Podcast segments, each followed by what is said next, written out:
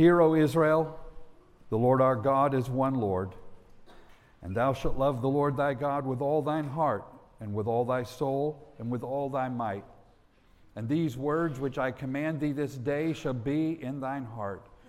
And thou shalt teach them diligently unto thy children, and shalt talk of them when thou sittest in thine house, and when thou walkest by the way, and when thou liest down, and when thou risest up. Thank the Lord for his word. Your Bibles this morning will be in the book of Deuteronomy again this morning. This is our fourth time in a row, in case you haven't been paying attention. Deuteronomy chapter 6. And if you've got a piece of paper, you could drop it in over to Proverbs chapter 4. Deuteronomy chapter 6 and Proverbs chapter 4. Uh, this being our fourth sermon in the series on godly parenting. Next week, Lord willing, I'd like to take a little bit of a chance to review back into those four with the goal of seeing how those principles then apply into the other horizontal relationships of our lives. Uh, as I've listened in life groups discussions, I've noticed that there's a theme that keeps coming up that these principles for godly parenting also take significance in the other relationships in your life how it is that you interact with your spouse and how it is that you interact with your employer. And these principles will show up in those other areas. We've said over the last several weeks that it is our responsibility as parents, we can boil down the commands of God. Our responsibility is to teach our children two things. We teach them to know God and teach them to obey God and everything else within the scriptures, everything else that has to do with what God wants us to do as parents, falls within these two. I'm going to teach my children to know God. I'm going to teach them about His purpose for their life. What is it that God created them for? I'm going to teach them to know God by understanding grace. What is grace? The fact that it flows from the throne of heaven through the cross at Calvary into our lives, and then we teach that. And it is not just me turning a blind eye to their sin, but showing them their need for a Savior and helping them to understand what grace is in their lives. Then last week we saw that we need to teach them to obey God, and that happens primarily and foundationally in the fact that they need to learn how to obey you. So they obey God by obeying you. Ephesians 6 and verse 1 Children, obey your parents in the Lord, for this is right. If your children are not obeying you, they are not obeying God. Their command from God is for them to obey you. And you need to establish your authority in their life. And I understand and I hear this frequently from parents. There's a there was this same fear in my own heart as I raised my children. The fear was, Who am I? That I should have the right to demand obedience from another human being. And I'll tell you who you are as a parent. You are a deputy of God. That's what I mean by that. How many of you have ever watched a old western movie? In the old Western movies, the sheriff is there. He's one man in town, and everything's gone upside down, and he needs some help. And he reaches in his pocket and he pulls out a badge and he hands it to someone and he says, You are now a deputy. Here's a gun, here's a badge. Help me establish order in this town. And in a way, that's what God has done for you as a parent. God has given you the authority. He's called you to do this for that child's good. God has placed the responsibility in the hands of every one of us as parents to raise our children, Ephesians 6 4's words, raise them to the nurture and admonition of the Lord. And God's placed this authority in your hands, and we are not to turn it away. Today, I'd like to focus on teaching our children to obey, and specifically teaching them to obey with the right heart. Teach them to obey with the right heart. You're there in Deuteronomy 6. Read with me verse 4, and I'll read down to verse 7. It was our scripture reading. Deuteronomy chapter 6 and verse 4. Hear, O Israel, the Lord our God is one Lord, and thou, hearer, thou shalt love the Lord thy God with all thine heart, and with all thy soul, and with all thy might. These words which I command thee this day shall be in thine heart. Thou shalt teach them diligently unto thy children, shalt talk of them when thou sittest in thine house, and when thou walkest by the way, and when thou liest down, and when thou risest up. He continues this on into verses 8 and 9, the same thought. Thou shalt bind them upon, bind them for a sign upon thine hand. There shall be a frontlets before, between thine eyes, and thou shalt write them upon the posts of thy house and on thy gates. It will be every part of your living. It'll be on the forefront of your thoughts. It'll be the power and the strength in your arm. It will be the goings and comings through your gate. It will be as you teach your children. It will not be in just a lecture setting as you say, sit down and listen to me tell you this. And it won't just be listen to this at church in Sunday school. It will be as you're living your life, as you walk by the way, or as we've said, 2024 version, as you ride together in the car as you go from here to there, as you put them to bed at night, and as you raise them up in the morning, as you sit around the table and have your meal, this is the teachings. It's your children seeing you, and it should be done intentionally. Don't just allow this to be something that flows on, and if I get to it, I get to it. Be looking for those intentional moments to steer your children towards our Heavenly Father, and it needs to be consistent. Teach them diligently and consistently. Mom, your children are watching you. They're watching you. I think back in I, my pastoral ministry here in Port Moresby, one of my favorite moments with interaction with a mom, and I will not say who it is because I don't want to draw embarrassment, but I remember walking into Port Moresby General Hospital into the ward to visit one of our mothers, several children. And I remember walking in, she had no idea that I was coming at that time. She just knew I would come at some point. And when I got to her bed, her back was to me. She was rolled away, and she was laying there on the bed reading her Bible. I walked up on her and she was surprised. I'm sorry, Pastor. And she closed her Bible. I thought to myself, what do you have to be sorry for? You're reading a Bible. How much better can you be in the hospital? But here's what that told me if she's reading her Bible while she's in the hospital, most likely she's reading the Bible while she's at the house. And if I stumble upon her doing this, then her children have stumbled upon her doing this as well. Mom, your children are watching you. Dads, your children are watching you. I don't say this to elevate him, but I will say it very firmly. I am who I am today because I watched my dad. I remember as a young child, every morning we would get up as I would walk from my bedroom to the bathroom, I would walk past the living room and I would look into the living room, and every day, without fail, every day, my dad was there on his knees beside his chair praying.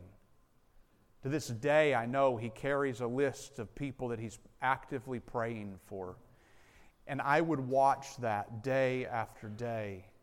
About 30 minutes later, all of us, four little boys, and you can just imagine how much trouble four little boys can get into every morning. And every morning, 30 minutes after we got up, it was time for us to have our family altar. And we would come together and we would sit in the living room and we would take turns reading. And we read through so many portions of the Bible. We would take turns reading. It was his turn. He would read a verse. He would read a verse. I would read a verse. He would read a verse. He would read a verse. And it would go around in the circle. And you can imagine year after year of doing that. Your children are watching you. I remember distinctly one morning, I would go and do a odd job early hours of the morning, about four o'clock. I would go and do an odd job, and I did that for several years. And Come back, and seven o'clock, we're sitting there. It's our time that we're supposed to do our family devotions. And I remember nodding off and falling asleep. And dad didn't yell at me for falling asleep. He would just say, Son, we're having our devotions. You need to pay attention. And I remember one morning distinctly as I was very frustrated with the fact that we just do this every time, and I just need to wake up fast enough before the, my brother gets done so I can figure out which verse is mine. And I remember that morning pushing back against dad and saying something to the effect of, What, ma- what does this matter, dad? I sleep through it almost every morning. And I'll never forget what my dad said that morning. He said, Son, God has called me to lead our family, and I will lead our family to our Heavenly Father, and you will join us. There's no, no choices about it. It's been 30 years, and I can say I was wrong. He was right. Dads, your children are watching you. We're called to lead our children intentionally and consistently. And I might remind you that also they're watching those things that we might be doing unethical, immoral. I wonder, Dad, do you bypass the meter so that you don't have to pay PNG Power? Or do you quietly go and drink with your friends from your childhood who they seem to be stuck in their childhood while you've grown up and had your own children? I might say this what you do in moderation, your children will do in excess. The things that you say, this is just a small sin, so I'll just do it, small sins, they're watching you, Dad. And the things that you do in small, they'll take those and make them bigger. And so let us teach our children to obey God with the right heart. Slide your eyes with me down to verse 20. We've not looked at this verse yet. In this passage, verse 20. When thy son asketh thee in time to come, saying, What mean the testimonies and the statutes and the judgments which the Lord our God has commanded you? The day will come. That's what he says. The day will come, dads, moms. The days will come when your children will ask you, What does this even mean? And if you've raised children from the time they were little and they don't really remember a before we went to church time, as they grow up coming to church, the day will come when they will question why is it we go? We always do the same thing. We sing, we pray, we listen to that white guy preach, and let's, we just go home. We do the same thing week after week after week. And the day will come when you get an opportunity to speak. Keep training. Here's verse 21 then thou shalt say unto thy son, and I want you to listen to the words of the Israelites and think of the applications for our own lives. We were Pharaoh's bondmen in Egypt. There was a time when I was enslaved to sin, son. We were Pharaoh's bondmen in Egypt, and the Lord brought us out of Egypt with a mighty hand. And the Lord showed signs and wonders, great and sore, upon Egypt, upon Pharaoh, and upon all his household before our eyes. And he brought us out from thence that he might bring us in. He took us out of slavery so that we might be set free in his grace, to give us the land which he sware unto our fathers. And the Lord commanded us to do all these statutes, to fear the Lord our God for our good always. God calls us to follow him, and it's for our good that he might preserve us alive as it is at this day. And it shall be our righteousness if we observe to do all these commandments before the Lord our God as he has commanded us. So the day will come when your children will ask, Why is it that we do these things? And if you've been intentional and you've been consistent, you've got something to point at. You say, Son, we do this because of how great our God is. As I look at raising children, I know that our problem consistently is the same. We want to fix their behavior. Their behavior is what frustrates us. We want to change their behavior. As I said last week, he won't stop beating on the pots and the pans. He screams at his sister. He hits his brother. He refuses to eat his kumu. He wants to establish his own authority, and it's a constant battle. Before I go further, can I encourage you, moms and dads, continue to be intentional, continue to be consistent. But I also want to encourage you this morning that that work that you're doing is not entirely about his behavior, it's about his heart. I said last week in that moment as he's beating the pots and pans and he won't stop, that is his most important moment of the day. And it's the most important moment for you, if at all possible, to set aside the things that you're doing and engage him at his heart level. Something needs to change in his heart. Uh, I've got a quote here from Paul Tripp that I hope would be helpful. Paul says this As a parent, you are never, ever dealing with just the words and actions of your children. You are always, always also dealing with the thing that controls their words and behavior the heart. Or here it is coming from the book of Luke, chapter 6, and verse 44. This is Jesus said it. A good man out of the good treasure of his heart brings forth that which is good. And an evil man out of the evil treasure of his heart brings forth that which is evil. For out of the abundance of the heart, the mouth speaketh.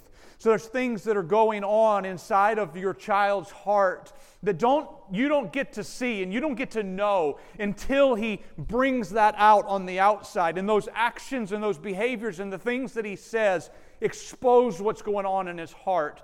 And our task as parents is to help them shape their heart I asked you to put a piece of paper into Proverbs 4. If you'll look over to Proverbs 4 with me, uh, Proverbs chapter 4 speaks directly to this, and we'll see it addressed further. Remember that this moment, as you see an issue with behavior that actually is an issue of the heart, remember that this is God exposing a moment of sanctification for your child. It's also most likely a moment of sanctification for you as the parent as you get to see what is it that makes me angry and i need to be transformed to the image of our uh, conformed to the image of god's son. And this moment is a moment that you get as a gift from god as your child exposes these are the wicked intentions of my heart. He may not say those words but as that heart is exposed this is god's grace in his life because that behavior is a display of his heart. Look at Proverbs 4 and verse 23. Keep thy heart with all diligence, for out of it are the issues of life. Another way to say that is there's a fountain that's coming from your heart, and from that fountain are the springs of your life. The things that come out in your life, they come from your heart. The heart is, uh, talk by me, talk. Heart, I mean, headwater blowing oh, all got something to life blue you. It's where everything comes from. It's the flowing out. It comes from your heart. And he continues to show the different areas of life. So many times we'll take a verse like this and just go, okay, here, look at this. But then look at the vo- verses that follow it. Look at verse 24. Put away from thee a froward mouth and perverse lips put far from you. Your mouth is a part of your life. And the words that come out of your mouth, those words didn't start at your tongue, they started at your heart. And from your heart is all of the fountain, the issues of your life are coming out from your heart and it's coming out of your mouth. So put away that type of lifestyle, the wicked words and the evil ways with which you would speak. And he continues on in verse 25 Let thine eyes look right on, and thine eyelids look straight before you, because your eyes are a part of your life. And why is it that you continually want to look after that which is wicked? Because your heart is not right. Verse 26 Ponder the path of thy feet let thy ways be established. Turn not to the right hand or to the left. Remove thy foot from evil. Your feet are a part of your life, and the flowing out in your life of I'm going to go here, I'm going to go there, I'm going to do this, or I'm going to do that has everything to do with what's going on in your heart. He continues it on in chapter 5 and verses 1 and 2. Verse 1 My son, attend unto my wisdom, bow your ear to my understanding, that thou mayest regard discretion, that thy lips may keep knowledge. Pay attention to wisdom, gain knowledge, have understanding, regard discretion, because your heart needs to be guarded, son. Guard your heart. The heart cannot be, cannot be trusted. The heart is so very important, and yet it cannot be trusted. Think with me to the words of Jeremiah 17 and verse 9. The heart is deceitful above all things and desperately wicked. You hear that phrase? Desperately wicked. If you've ever heard the phrase, I was born right but educated wrong, that's not what Jeremiah said. Jeremiah said, You were born wrong. Your heart is naturally inclined towards evil. Nobody has to teach a child to sin. The child is born a sinner. And that comes from the issues of life, come from his heart. And the heart is deceitful above all things, desperately wicked. Who can know it? You can't even know your own heart. And how many times do you find yourself in a position where you go, I'm going to do this or I'm going to do that? And you stop and you step back and think to yourself, why would I ever do this? That's so wrong. You know what that is? That's the Holy Spirit working in your heart, doing a change in your life. You're going, I, why would I even consider this option? Why? Because the heart is deceitful. Ecclesiastes 9 and verse 3 The heart of the sons of man is full of evil. Solomon says it, Proverbs 3 and verses 1 and 2. And if you ever want a great chapter to study, would be Proverbs chapter 3, verses 1 and 2. My son, forget not my law, but let thine heart keep my commandments. For length of days and long life and peace shall they add to thee.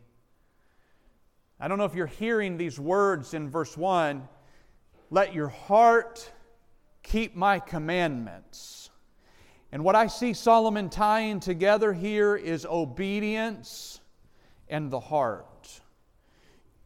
so we need to teach our children to obey God with a right heart. The heart is so very important. You realize that you can force behavior, you can force it. Son, you will sit down. And if he doesn't, you can use the rod and you can force him to sit down. And yet he sits without the right heart. And the moment will come when you turn your back or you walk away or something comes up and he's right back up.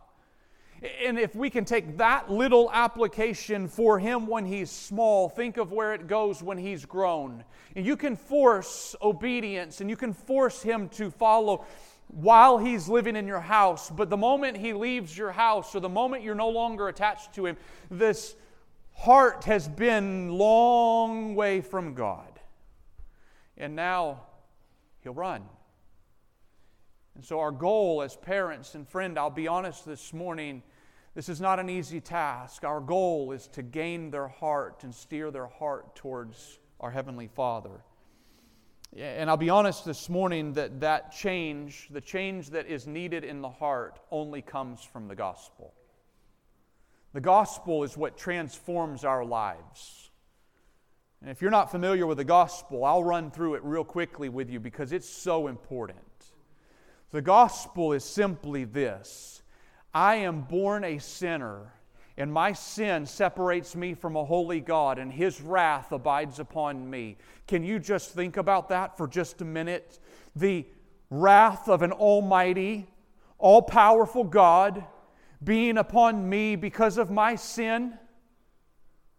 And some men would say, but He'll give you a free pass. No, He won't. What kind of a judge just says, Oh, I see that you did wrong, I let you go? That doesn't work. Your sin must be paid for. In order for you to be right with God, your sin must be paid for. But that's where the beauty of the gospel comes in. I'm separated from God in my sin, and instead of Him unleashing His wrath upon me, He unleashed His wrath upon Jesus on the cross, His Son. John 3:16 For God so loved the world that he gave his only begotten son that whosoever believes in him should not perish but have everlasting life. 2 Corinthians 5:21 For he God has made him Jesus to be sin for us who knew no sin that we might be made the righteousness of God in him. So here's the gospel. God took his wrath and placed it on Jesus instead of placing it on me. That's the beauty of the gospel. And that changes my life So, what do I do to get that? How do I get that everlasting life? I get it by putting my trust in Jesus. I trust Jesus, and then He gives me His righteousness. And when God gives me His righteousness, I get to be right with Him. That's the gospel, literally meaning good news. The gospel is what transforms lives. It, it, transforms your eternity. You get eternal life when you put your trust in Jesus. And by the way, eternal life doesn't have to start when you die. Some people think I get eternal life. That means I get to go float around in heaven with a harp, or maybe if you're a little bit more theologically correct, I get to spend forever with God on streets of gold. That's not what he means by eternal life. Eternal life begins the moment you trust in Jesus. It's much better life. So before I put my trust in Jesus, I was enslaved to my sin. Sin would come along and I can't get away from it. But now that I've put my trust in Jesus, it's no longer I that liveth, but Christ that liveth in me. And the life that I now live in the flesh, I live by the faith of the Son of God who loved me and gave himself for me. So now I live in Christ. And he has set me free from the bondage that comes from sin. That's eternal life. So I don't have to wait to die before I get it. I get it now. And so, this is the gospel, and it is how lives are transformed, how children's lives are transformed. They don't have to wait until they grow up to understand these things. You see, the Holy Spirit makes a change in their lives. And so, we as parents should be steering them towards this. We want them to obey God with the right heart. I've heard it said that parenting is one long conversation. It's one long conversation. We want it to be I told you to do this, and you do it right for the rest of your life. And that's not what happens. It's this ongoing conversation of me intentionally talking to my children about the goodness of God in my life and how God will be good in their life and how God has sent Jesus to take my sin and how God has sent Jesus to take their sin. And it's a continual, ongoing conversation. I remember when Ariel was only about three months old. And I remember coming home from work early in the morning. I was working night shift at that time. I came home. Becky was very tired from having taken care of the baby through the night. I remember I'm in my work uniform still, and I got baby Ariel and I took her for a walk that early morning. And I'm just holding her. You can just imagine, three months old, doesn't have a clue about much. I remember holding her and walking around outside. The temperature had already gone cold, and all that was left was a few roses, and just the last petals of the roses was all that was left. All the other things, the leaves had fallen off. And I remember walking out in amongst the roses and carrying Ariel, three months old. Of course, she doesn't remember this.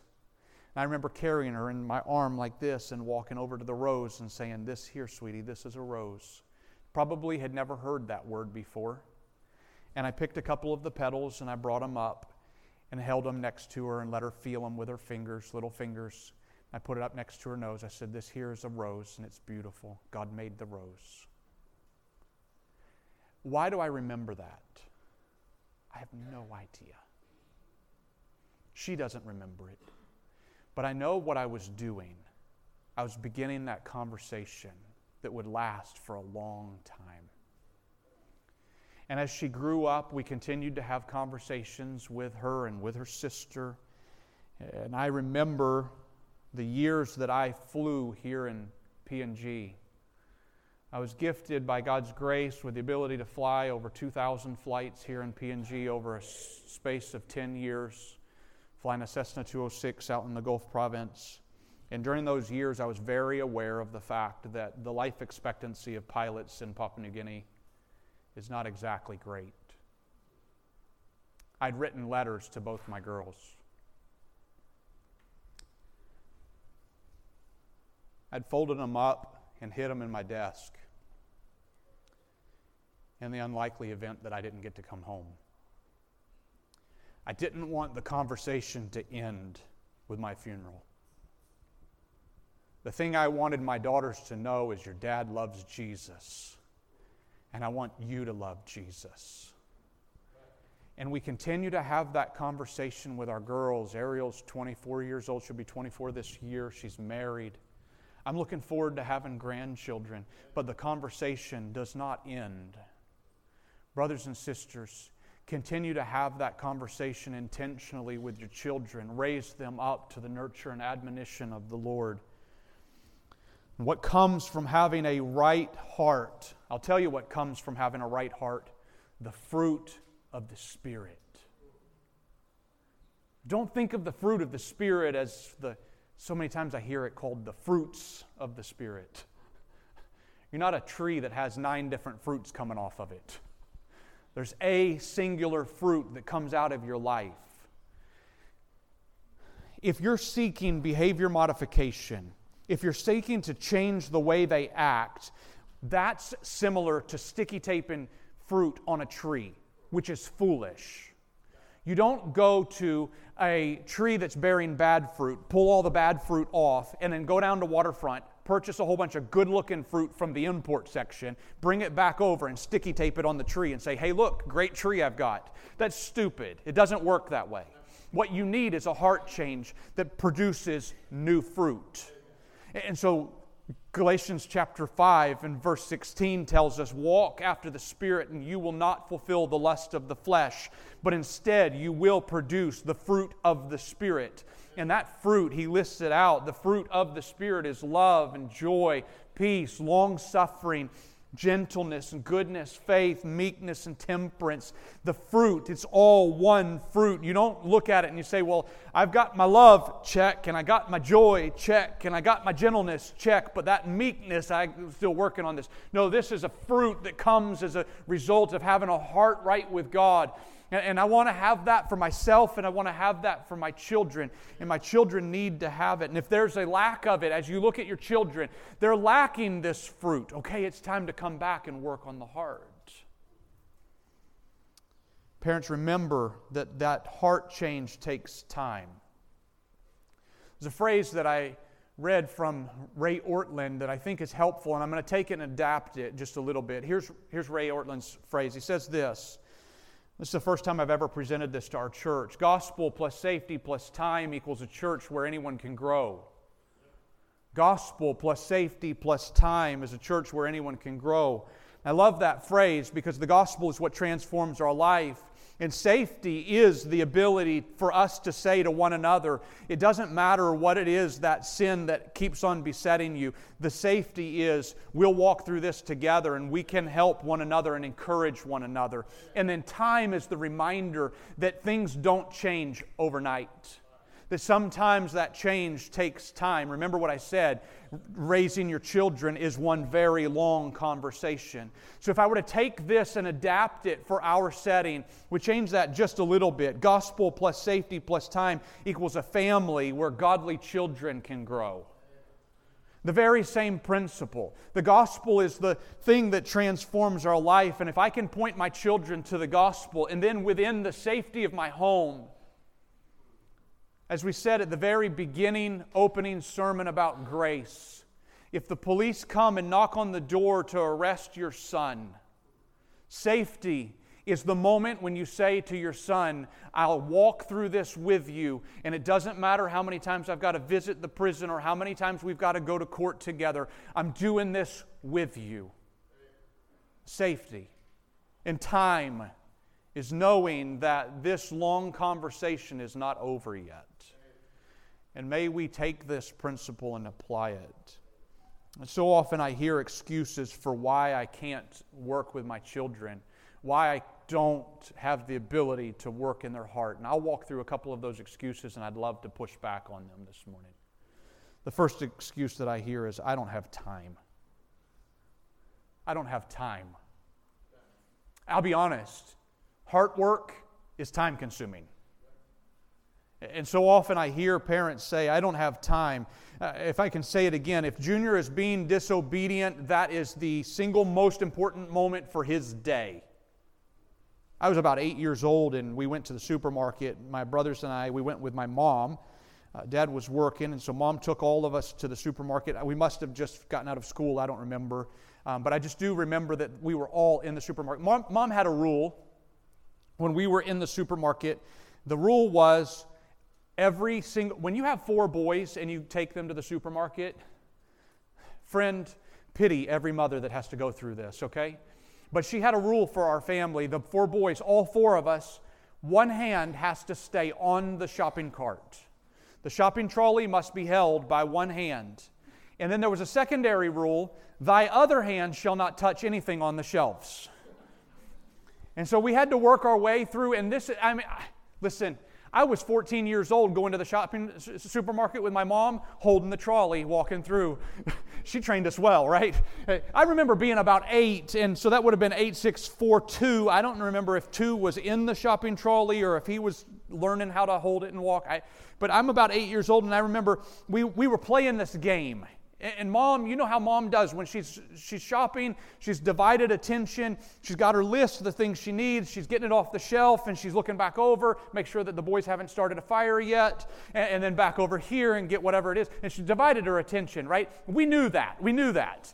And, and so we started this game where we would uh, hold on while she's looking and we're watching and watching and watching. As soon as she stops looking at us and she looks over to the shelf, it's let go. That's the beginning stages. Next level, two steps.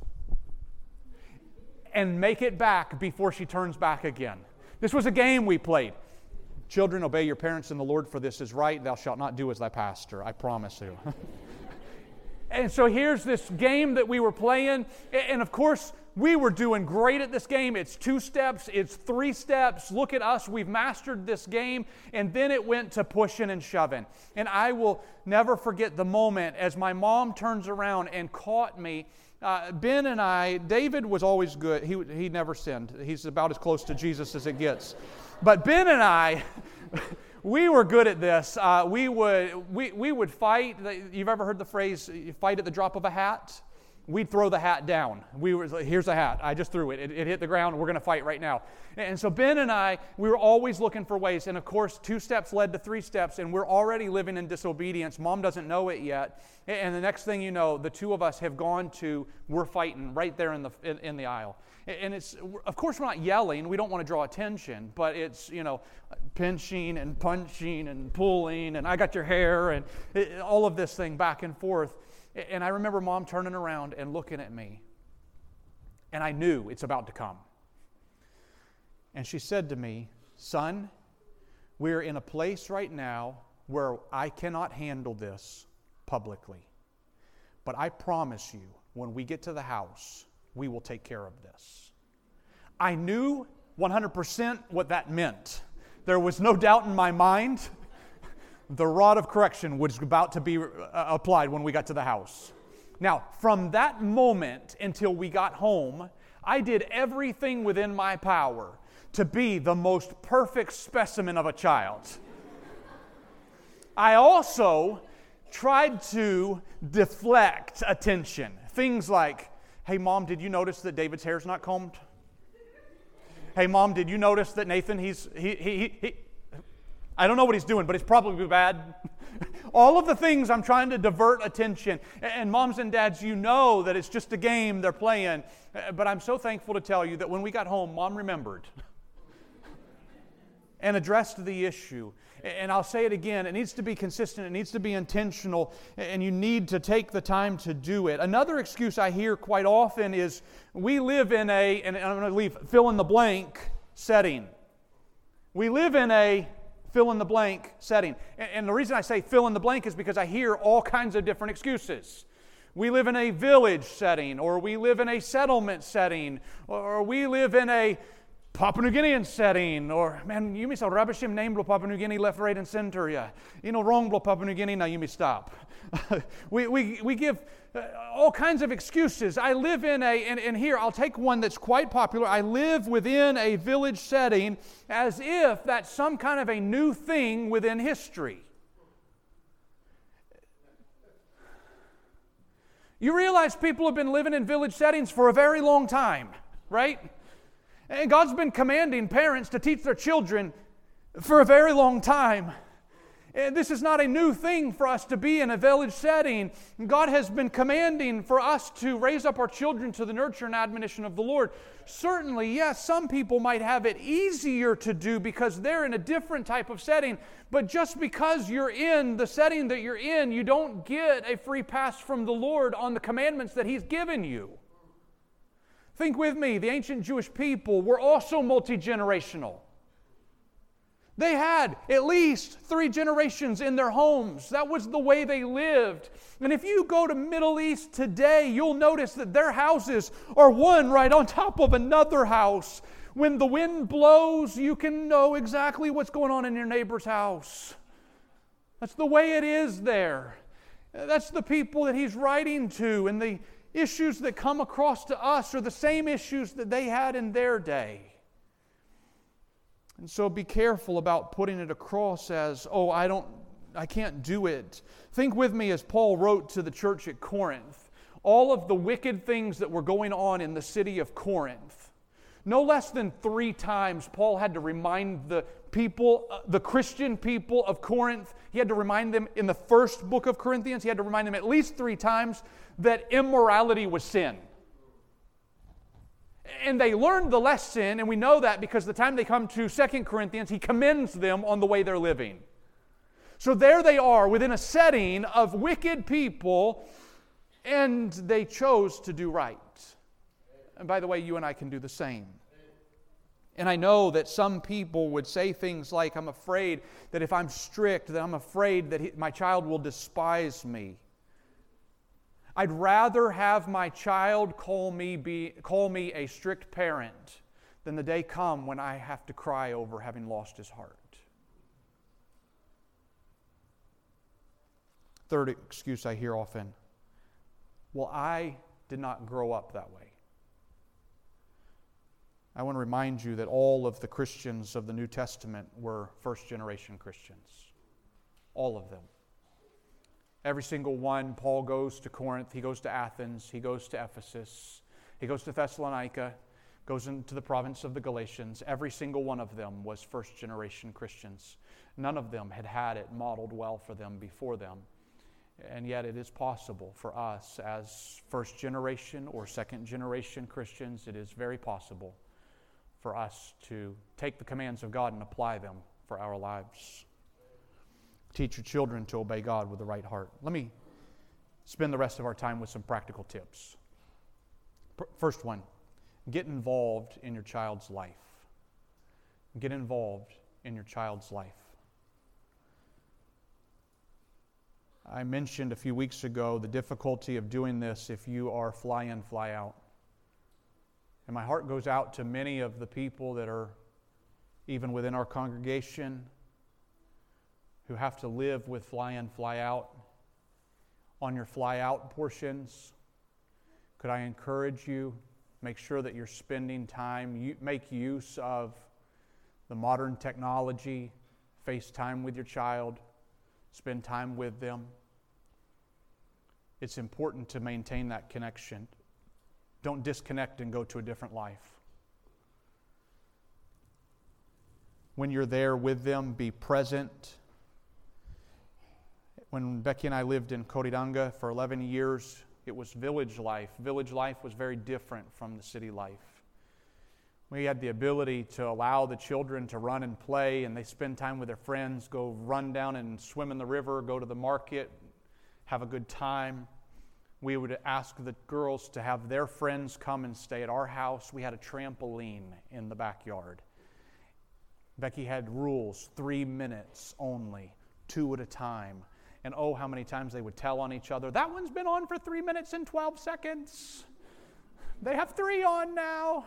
It was just a constant echo through the house. Having friends over, uh, we did a thing with the girls. If they did their chores all week long, and Becky would outline their chores, you do this one, feed the dog, spend your 10 minutes with the animals every day, all of those chores were in place. If they had done their chores all week long, on Saturday evening, we had a Nintendo Wii at the house. We're out in the village.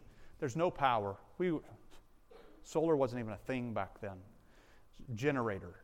And we had to fly petrol in. and we did something special with the girls every Saturday night. If they've done their chores all week long, on Saturday evening, we'd run the generator for 30 minutes so we could play Nintendo Wii for 30 minutes on Saturday night. What are we doing? It's not about give the kids the video game, it's about spend the time together with them, celebrate these moments together. And when we moved here to Port Moresby, I have my wife to commend for this. Becky was very intentional in making sure that she did things with both of the girls. Some of you may already know this. Ariel loved to swim. And so Becky uh, would take her every morning. They would drive across town to the Taurama Aquatic Center. They'd leave here 5 o'clock in the morning, go across. Becky, uh, sorry, Ariel wanted to be competitive swimmer. And so we got her a coach, and the coach would walk up and down the side of the swimming pool while Ariel swam the laps, and the next lane over was Becky swimming her laps. They would spend the time in the car on the way together, and they would spend the time the, in the car on the way back. I hesitate to even take a stab at how many hundreds of hours they spent together in the vehicle just going to the pool and coming back. Then Hannah, Hannah loved the stage and became part at the Moresby Arts Theater. She has not lost that love for the stage. If you know Hannah, she loves to be up on the stage and Becky would intentionally go with her. It was not take her and drop her off. If you're a part of the Moresby Arts Theater, forgive me for what I'm about to say. Take it or leave it. I don't care. Becky, however, was engaged because her daughter was engaged. And she would spend the time there. She was not going to drop her daughter off and just leave her to go and do things with other people. She was there, going to make sure that what's going on is going to be godly influence for her daughter's life. Be involved in your children's lives. Find out what it is they love and plug into it. Be a part of it. You'll build great memories, but also you'll get the opportunity to speak to them about their heart. Second, carefully guard who they spend time with. Carefully guard who they spend time with. We're very careful with our children when they went out. We're very careful. I'll be honest, it kind of scares me when I hear of 15 year olds, 16 year olds going off to Vision City to spend a Saturday there alone. Makes me wonder who are they getting in with? Who are they spending time around? It's a terrifying thought. Be careful about what they watch on TV or now the internet, Netflix. Guard those things. We did this with our girls when we were when they were young, we would hear a movie or a TV show is uh, introduced, and we would have an interest to watch it. There would be times when we would sit and we'd begin to watch it, and then we'd find out wait a second, this show is going in a direction that we don't want our children to be exposed. We would turn it off. And then we would have a discussion about why it is that we turned it off. The goal here is not to shelter them entirely. It wasn't jump up and turn it off before they get a chance to see it because the day, the day will come when they will see these wicked things. But instead, let's take this and use it as an opportunity to speak into their life so that they'll know why is it that we don't participate in that. Be careful about who comes into your home. And I know this is difficult with multi generational homes, and there's uncles that bring friends that might make things very difficult for you. But if you are the head of the house, you are the one that's responsible for who comes into your house. Be very careful about who it is that has access to your children. And while I'm there, can I m- mention mobile devices? Because currently in the, this generation, mobile devices have access to our children in ways that nobody else in history has ever had access to children. I'll just make a blanket statement, and you can take this and make it legalistic if you want to, or you can take it and just use it. I don't think that a child under the age of 12 needs to have a cell phone. If your child is under the age of 12, they should already be with someone who's responsible. And so you don't need to be able to call them because I hope that you're not putting them on a bus to go across town by themselves. 12 to 16. A simple chocolate bar, one bang phone without internet access. I'll share some thoughts with you here. About 20 years ago, our girls were little babies, And there was a, a, a, pro, a, program called Baby Einstein. I don't know if you've ever heard of it. Baby Einstein was a program that was, it was a, back then, VHS cassettes. You could buy them, VHS cassette, and it was classical music with pictures of flowers and shapes. And they actually promoted this. The company promoted that if you will put your child in front of the TV and play this, that it will help them with their brain development. And we did it with our kids. And I will tell you, at 18 months old, you want to hush Ariel up, put her in front of baby Einstein, and she would sit there and just watch the shapes and listen to the music. She loved it. Years later, is found out it was a total scam. There was never any scientific studies done to establish it, and in fact, they've now debunked it and gone the opposite way. They said it actually slowed speech development because the child should not be sitting in front of a screen going, uh. Instead, the child should be going blah, blah, blah, blah, blah, blah, blah with mom. And when mom says, no, that's not how you say the word, this is how you say the word, the child needs that development. And yet, fast forward some 20 years, and what is it that you and I are so frequently doing nowadays? You know what we're doing? Child won't hush up. Here, take my phone. And they've gotten to the point, the child has gotten to the point where he knows if I can throw a fit big enough, mom will give me the mobile device. Come on, give it to me, give it to me, give it to me. And finally, you give in because there's nothing else you can do. You haven't gone after his heart. Mom, if you're trying to cut this one off, cut it off cold turkey. It's going to be some work, but it's going to be for His good. Your child does not need to have a social media account. Under 16 years old, a child does not need to have a social media account. I'll tell you why. Because their prefrontal cortex has not yet developed. The prefrontal cortex of the human brain is the part that has to do with emotion and decision making. And have you ever seen a 14 year old girl when she's so in love and then that boy breaks up with her and she's like almost at the point of ending her life? But then a week later, another boy comes along and she's right back up to so much in love. You know why that is? It's because her prefrontal cortex has not developed. She doesn't know how. Now, fast forward years later, do, take a 30 year old. A 30 year old is a totally different story. If she's got a very close relationship to someone, she's not going to be over it in a week. That's why the brain development is so important. And yet, you'll take a social media account for a young lady, and she will, or a young man, he will spend hours talking to someone behind the safety of a screen, bearing things from their soul that should never be bore to another human being outside of marriage and continued to this conversation to the point where now their souls are intertwined. And then there was no reality to that relationship anyway. And is it any wonder that we have so many mental health issues in this generation? A child should not be, this is why I say, be careful who has access to your, to your children. There's higher risks of obesity, poor posture, sleep disruption, depression, emotional instability, early exposure to inappropriate content. All of that's coming through mobile devices.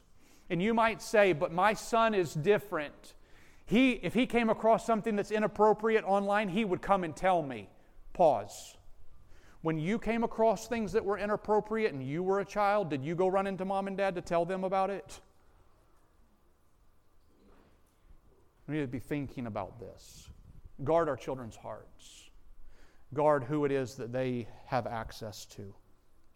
Third one look for the positives to speak about. We are so fast as parents because the negatives are the things that bug us. The negatives are the ones that we don't like and we want to get rid of. We want to change their behavior. And so I'd say look for the positives. Uh, Ephesians chapter 6 and verse 4 says, Fathers, Provoke not your children to wrath. You know how you provoke your children to wrath? By constantly pointing out the negatives. There will come a point in your child's life when your child starts to do good things on purpose because he wants to please you. And the last thing he wants is to have to point out the good things to you so that you'll praise him. He doesn't want that. He wants you to see it on your own. I remember drawing pictures. This is about the third grade or so. I remember drawing pictures and spending so much time on drawing the picture and, and hoping that my mom would notice it. I would draw it really nice and I'd take it and I'd show it to my mom, and she would say, That's really nice. But I listened really close to how she said it because my brother, who had just scribbled a couple of things on the paper, she said to him, That's really nice. Wait a second. Be watching for ways to speak positive into your child's life. Look for those positive heart changes. Son, I can see that God's been doing a work in your life, and I'm thankful for it. Daughter, God's been doing good things. I'm thankful for it. I'll close with Proverbs chapter 23. This is a passage that I have not used as yet, and each week I've come back to it in preparation. Solomon wrote this passage in Proverbs 23, and he wrote it after he had received great gifts from the Lord. I don't know if you remember this. Solomon was David's son. And Solomon was doing right at the beginning of his reign. God told him, I'll give you anything you want. And instead of asking for money and long life, and wisdom, instead of asking for money and long life, he asked for wisdom to lead the people. And God said, You asked for the right thing, so I'll give you the other things. Solomon was blessed in ways beyond what anyone else has, wisest man to ever live, perhaps richest man. He writes these words, and I believe he wrote these words during a time when he was doing right, and I say that because the Holy Spirit inspired these words. Here's what he writes Proverbs 23, verse 24. The father of the righteous shall greatly rejoice and he that begets a wise son shall have joy of him. Pause. Young people, listen closely. Do you want your dad to be happy? Do you want your dad to have joy? Be a wise child.